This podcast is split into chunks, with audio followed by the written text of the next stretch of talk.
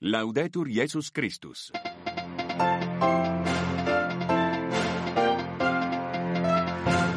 Martedì 20 febbraio, primo appuntamento con l'informazione della Radio Vaticana. La morte sospetta di Alexei Navalny, la moglie dell'oppositore russo, ieri a Bruxelles. Lo hanno ucciso, continuerò la sua lotta per la democrazia e la libertà. Ucraina continua sul terreno l'avanzata russa nell'est del paese. Kiev risponde con il lancio di droni, ma denuncia in questo momento la carenza di armamenti. Gaza sembra imminente l'attacco israeliano a Rafah, mentre nuovi raid si registrano al centro della striscia. Le 8.40 secondi, buongiorno da Giancarlo Lavella. Continuerò il lavoro di Alexei, voglio vivere in una Russia libera.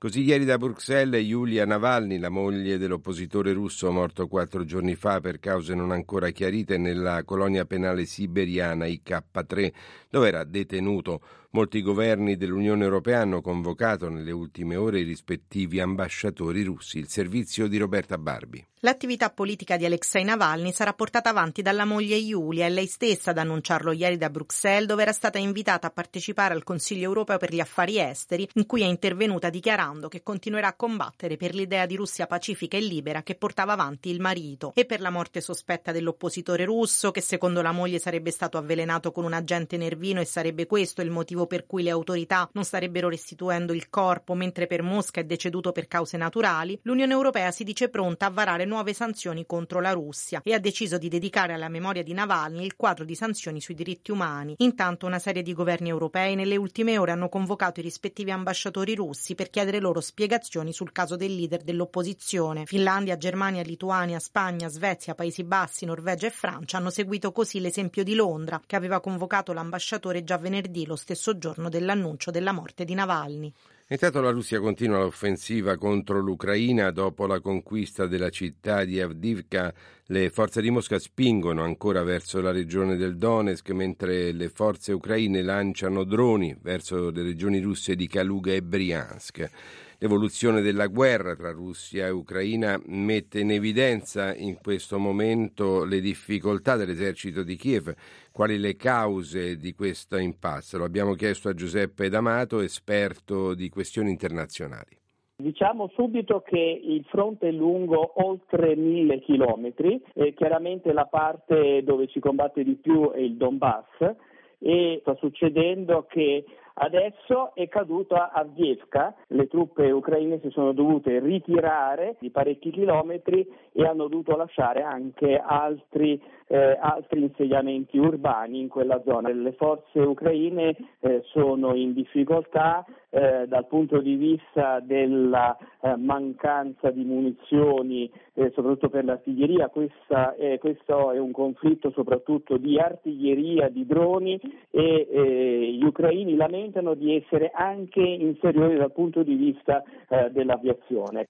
Ci spostiamo in Medio Oriente, cresce la preoccupazione per l'offensiva di Israele su Rafah nel sud della striscia di Gaza. Intanto un raid israeliano sul campo profughi di Nuseirat ha provocato tre morti, secondo fonti di Hamas superate le 29.000 vittime, ci riferisce Gianmarco Murroni. Una pioggia di bombe ha colpito una casa nella regione di Der el Balah, nel centro della striscia di Gaza, dove è collocato il campo profughi di Nuseirat. Secondo quanto ha riferito la stampa palestinese, tre persone sono rimaste uccise nell'attacco. Nelle ore precedenti, altri cinque civili sono morti in un raid contro un'abitazione nel sud della città di Gaza. Intanto cresce la preoccupazione internazionale sulla potenziale offensiva israeliana a Rafah, soprattutto dopo la minaccia di Israele. Se gli ostaggi non verranno liberati entro le prossime settimane, l'esercito marcerà sulla città. Sul fronte umanitario la situazione è catastrofica, ha affermato il governo tedesco, aggiungendo che bisogna garantire che i numerosi rifugiati presenti nella zona possano essere trasferiti in un luogo sicuro. In Brasile invece il presidente Lula ha richiamato il proprio ambasciatore in Israele per consultazioni. La disposizione avviene all'indomani della decisione del governo di Netanyahu di dichiarare il leader brasiliano persona non gradita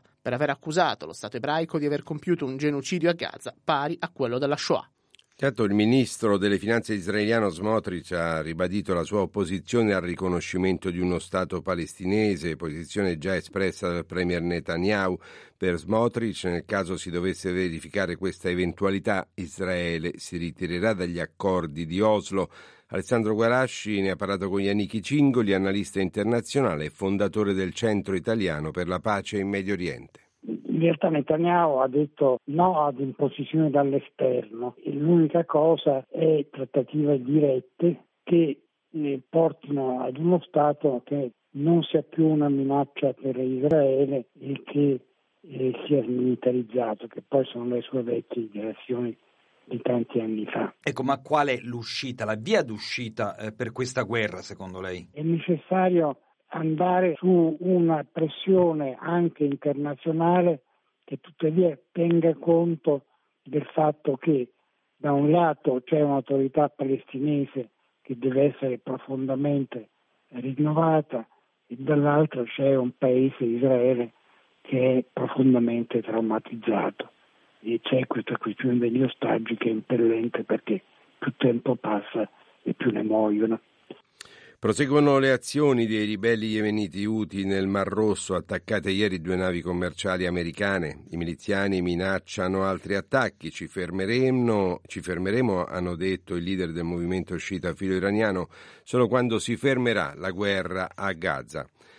Aumento della povertà, deterioramento della salute mentale, abusi sessuali online ed esposizione all'inquinamento. Sono alcune delle sfide affrontate da milioni di bambini in tutta l'Unione Europea, secondo quanto denuncia l'UNICEF nel suo nuovo rapporto pubblicato ieri.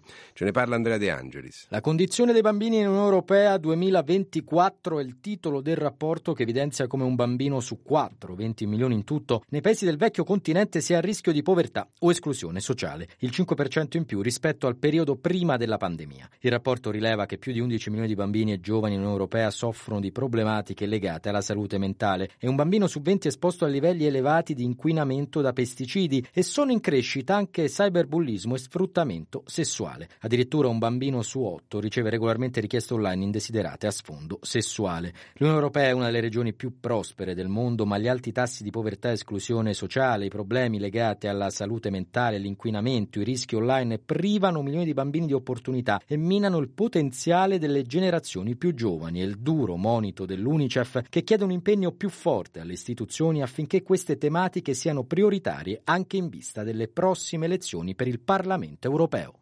Si apre oggi a Roma il processo a quattro egiziani accusati di aver sequestrato, torturato e ucciso al Cairo nel gennaio 2016 il ricercatore italiano Giulio Regeni, attivista per i diritti umani. Il procedimento che potrebbe vedere sfilare in qualità di testimoni nomi eccellenti della politica egiziana, tra i quali l'attuale presidente Al-Sisi. La Guardia Nazionale tunisina ha fermato 34 persone di origine asiatica che si stavano preparando a partecipare ad un viaggio clandestino alla volta delle coste italiane. E sempre sul fronte immigrazione parliamo anche di Io Capitano, film internazionale candidato agli Oscar, che arriva in Senegal, dove verrà proiettato in una serie di villaggi e località minori grazie ad un progetto promosso da Fondazione Cinemovelle e dal regista Matteo Garrone. Da aprile e maggio il cinema viaggiante porterà il film nelle scuole, nelle periferie, per costruire ponti tra culture e comunità. Stefano Lescinski ha intervistato Elisabetta Antonioni, co-founder di Cinema Movel. Racconta la storia di due adolescenti che vogliono raggiungere l'Europa per coronare il loro sogno che è quello di fare musica. Ma allo stesso tempo noi quella storia lì la leggiamo in un altro modo perché questi due ragazzi non hanno la possibilità di avere un passaporto forte come il nostro, per esempio, e quindi non possono venire in Europa chiedendo un visto, non possono venire in Europa se non attraverso l'immigrazione, attraverso il deserto e poi imbarcandosi per navigare attraverso il Mediterraneo. E tra l'altro c'è anche un altro messaggio che è molto forte, il fatto che in realtà si conosce, si sa quella che è la pericolosità di questo viaggio. Che cosa ci si aspetta che provocherà? Che è la vera domanda. Il nostro interesse è stimolare un dibattito culturale, non solo dal punto di vista dell'Europa che erige delle fortezze, ma come possiamo stabilire chi ha il diritto di cercare una dignità della propria vita.